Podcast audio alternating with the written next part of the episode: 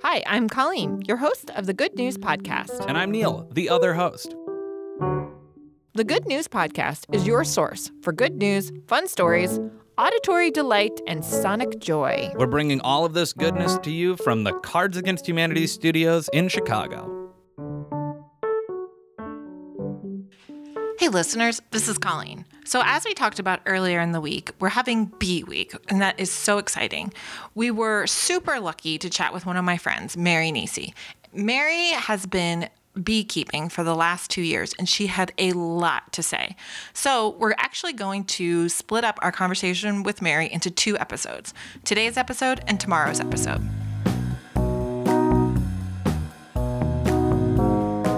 What inspired you wanting to get into beekeeping?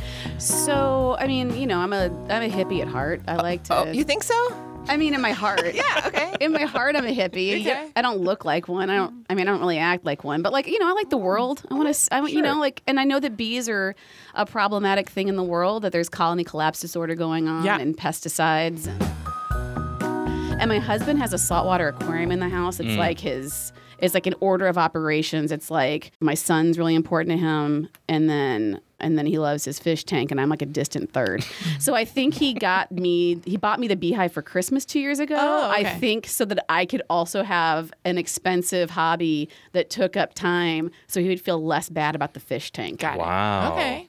There's Well- mm-hmm, a lot of emotion wrapped up in Yeah. this beehive. I mean, Mm-hmm. I'm glad he did it. I am too. 'Cause Yeah. I will say that maintaining bees is much easier than trying to recreate Southeast Asian waters in our living room. Right. Because that's what happens with his with his tank. Well, Mm. that's the other question I wanted to ask is I wouldn't even know where to start with a beehive. I don't know where to get the bees. I don't know how to keep the bees happy. Sure. Uh-huh. I don't know what to do with the bees in the Yeah. winter. What do you do with the bees in the winter? Th- Neil? these are good questions. These are good questions. So when he bought me the beehive in December, he ordered the package of bees. You have to order your bees early so that they know and how did they come? So, okay, there's two ways. Well, there's maybe there's more. I know of two ways that you can get bees. One is you get a package of bees, which is a mated queen. So when a queen is born, she flies out of her little. Well, a couple days she goes by. She has to like shake her wings out and get some food in her and then she flies up into the air and she releases this pheromone into the into the area Yeah. and then she gets essentially like uh, she has she makes love to like between 15 to 20 drones so when she releases this pheromone the drones come they They come a calling. they they come a calling and she gets the semen of 15 to 20 different bees they die the drones die once Okay. they have sex with her like their penis Wow. literally like i had a situation last year where i had a penis hanging out of my queen like there was a there was like a drone penis hanging out of my bee when she with the queen when she was like wandering around and my mentor had to pull it out of her anyway So you have a bee mentor too. you have to have a mentor. Got it. You can't just do this by yourself. So, um, so the queen flies up. She gets inseminated by like fifteen to twenty m- drones, and then she goes back into the hive, and then she essentially never leaves again, unless the unless the swarm or unless the hive swarms, which is a different conversation that I may continue later on. Okay. So, um, so she gets mated. She's so she's. She's, she's ready to go. She gets a lot bigger once she gets all that semen inside of her, and then uh, and so when you get the so when you get a package of bees, there's ten thousand bees in a box. Uh-huh. Those bees aren't her bees. Those are other. They're the same species of bee, but they aren't her. They did, she Babies. didn't make They're those not her babies. babies. Okay. So you get this box, and it looks like this. It looks like, um, like it's like a kazoo. Okay. s- Size. Yeah. And it has a screen on one side, and there's a little plug on top of it that has a cork inside of it. So you get the box of bees that comes with like a can of syrup inside of it that they've been eating while they've been, and they, they're coming from California. Mm. Okay. Like my bees came from California. Okay. And so you take the can of sugar out, it's sugar syrup. You take that out and then you pull out the queen cage. You pull out the cork and there's either candy in there and if there's not candy in there you shove a marshmallow in and then you you hang it in between two of the frames of the bees and then you just basically dump the 10,000 bees on top of that. And so all those workers and those are all workers. It's pretty much all workers in there. They eat out the candy to release the queen. And that takes like three to four days. And so in that time, the queen's releasing pheromones and she's basically getting them acclimated to who she is. So that by the time they eat her out of the box, then she like she gets to work. They've ideally those bees have already been building comb. Yeah. because she needs comb. They need bee you know bee wax beeswax to lay the eggs into, and then the queen starts laying eggs, and she lays a thousand eggs a day. Whoa. And want to know what's even crazier? So the workers are the ones who build the drones. Do nothing. All drones do they, get, they don't even have stingers. Drones can't even protect the hive. The male bees are just there to eat and wait for a queen to be born. And they do some temperature regulation within the hive. It's not that they're completely useless, but like drones only make up ten percent of the hive. The other ninety percent are workers. Okay. So the workers are determining And are the workers male or female? all female. I know. There's so many feminist allegories wrapped up in beekeeping. It's insane. I'm surprised there's not more feminist allegories about bees. So the so the, the workers set to work, and the comb you're used to seeing, that's all worker babies were born in those. Okay. The, the tight little Yes, yeah, bee the yeah. comb you're used to seeing. Yeah. So if the sex of the bee is determined by the size of the bee of the comb. Okay. So that what you normally see that's worker. And so the queen goes in, she feels the size of the thing with the back of her legs, and she's like, okay, I'm gonna put in a worker egg. And a worker egg is a queen's egg plus semen. She's got two tubes inside of her. So she just So sticks she it in decides. the comb. So, eh, so a worker bee is a fertilized egg. Okay. So then, once the wor- once there's enough workers in the colony, then the workers will start building drone comb, which is bigger. It looks like kick cereal, Mm-hmm. and so the queen will feel that's a bigger hole, and then she just puts in an egg. Wor- drones are unfertilized eggs, Gotcha.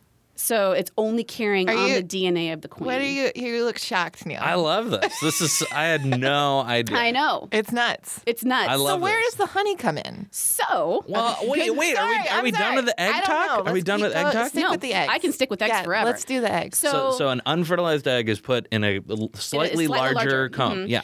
So the queen starts laying eggs. As a beekeeper, what you're basically doing is making sure that you're queen right, that you're like laying eggs, that the queen is laying her eggs, and you've got eggs in all stages of development. and she's laying a thousand a day. Uh-huh. But that's so many. Mm-hmm. And they're all hatching. Mm-hmm. So what do you do with all those You should- bees? oh, it's insane. Well, here's the thing workers only live between three to five weeks. So there's constantly dying okay. off. Yeah. Okay. And when a so like when a so the egg gets laid, if you so when you're in there, you're looking to see little tiny eggs. So I actually have like these like these little uh, magnifying glasses that I wear so I can see the eggs. You know, a queen has been there if you see eggs. The queen was there at least four days ago. Okay. Okay. So then one to four days, then they turn into these gross little worms, and then they wrap a cocoon around themselves, and then they cap, then the, the workers cap that thing, and then they gestate for however long they're going to gestate 24 or 32 days or whatever. Uh huh. And then they eat their way out of the hole, and then they're born. And when they're born, they're fully grown. They're like a fully grown bee. Yeah. And then a bee does all of the stages of work. So like when a bee comes out, I might get this wrong a little bit, but I'm gonna be close enough. But like so when the bee comes out, they they initially become nurse bees. So they clean out their cell to make it ready for either an egg or pollen. Cute. This is Very nuts. kind. Yeah, this is Yeah. crazy. And then they become nurse bees. So then they're going through and they are feeding royal jelly and pollen to baby bees. Now, this is where the pollen comes in. So, in the beginning of spring, bees are going out and they're collecting pollen. Yeah. And pollen is what baby bees need to be able to turn into big bees. big bees. So, pollen is for baby bees Okay.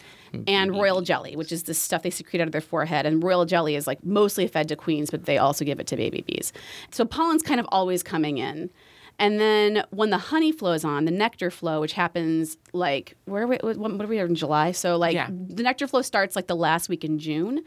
Nectar is the other. So flowers produce pollen and nectar. Nectar, this is amazing, you guys. This is gonna blow your mind a little bit. so bees have a thing called a bee stomach or called a, a honey stomach. So they'll go through, they collect nectar from whatever kind of flowers collect nectar. They store it in their honey stomach. They bring it back to the hive. There is a bee that they feed, they spit that honey into another bee, and then that bee spits that honey into they spit the honey into the comb, and then there's bees whose their job is just fanning the honey. So they just stand there and they're just like beating their little wings. Yeah. And when the hu- and when the nectar hits a humidity point between 15 and 18 percent, then another bee comes along and caps it. Wow. Bees Mm-hmm. are amazing. They are amazing. Yeah. They're amazing. So the pollen is their is their protein source, and then the the honey is their is their carbohydrate source. Okay. And so honey is basically when bees are making honey, they're making their food to last them through the winter. Okay. This is incredible. Mm-hmm. It's incredible. Mm-hmm. I hope I'm I hope I'm getting this all correct. I hope there's- How how's your yeah, we're, we're taking you at your word. you could just be lying Mm-hmm. about how's all your bee garden stuff. doing? My garden is amazing. I mean, Oh. Because you'd of been the bees. Yeah, you'd been in my backyard Sure. before, so it was pretty okay before. Yeah. Mm-hmm. because I'm a bit of a I got a bit of a green thumb. Um, but since in the last two years, my garden's insane. the bees. the bees. They They- killed it it. truly, it truly is a testament because I've always had like a nice backyard. Things will die. Nothing dies now. yeah. Like just Just beautiful. just beautiful. That's my friend Mary Nisi.